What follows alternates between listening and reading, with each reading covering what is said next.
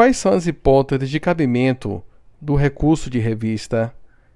Eu sou Fabiano Veiga e nesse podcast irei tratar acerca do recurso de revista.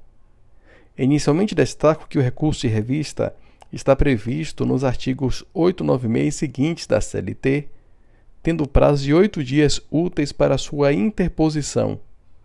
O recurso de revista tem essencialmente dois objetivos a tutela do direito objetivo, ou seja, do ordenamento jurídico, bem assim a uniformização da jurisprudência nacional, cabendo ao TST, portanto, fixar a correta interpretação da legislação de direito material e de direito processual do trabalho.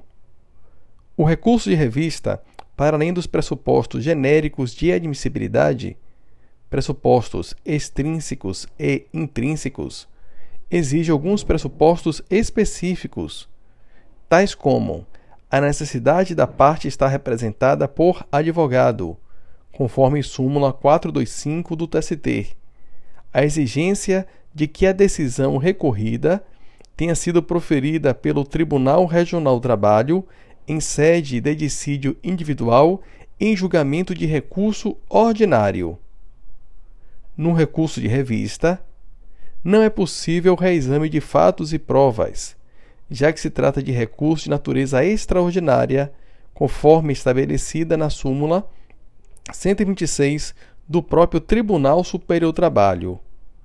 O recurso de revista também exige o requisito da transcendência, ou seja, da importância da causa, importância sob o ponto de vista político, econômico, social e jurídico, conforme regulamentação estabelecida pela reforma trabalhista.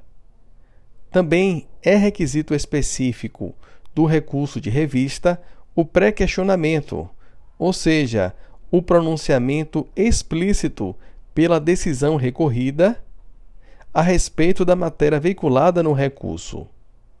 Acerca das hipóteses de cabimento do recurso de revista, estabelece o artigo 896 da CLT que cabe recurso de revista para o Tribunal Superior do Trabalho das decisões proferidas em grau de recurso ordinário em dissídio individual pelos tribunais regionais do trabalho quando, letra A, derem ao mesmo dispositivo de lei federal interpretação diversa da que lhe houver dado outro Tribunal Regional do Trabalho, no seu pleno ou turma, ou a sessão de dissídios individuais do Tribunal Superior do Trabalho ou contrariarem súmula de jurisprudência uniforme dessa Corte ou súmula vinculante do Supremo Tribunal Federal.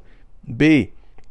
Derem ao mesmo dispositivo de lei estadual, convenção coletiva de trabalho, acordo coletivo de trabalho, sentença normativa ou regulamento empresarial de observância obrigatória em área territorial que exceda a jurisdição do Tribunal Regional Prolator da decisão recorrida, interpretação divergente, conforme estabelecido na linha A.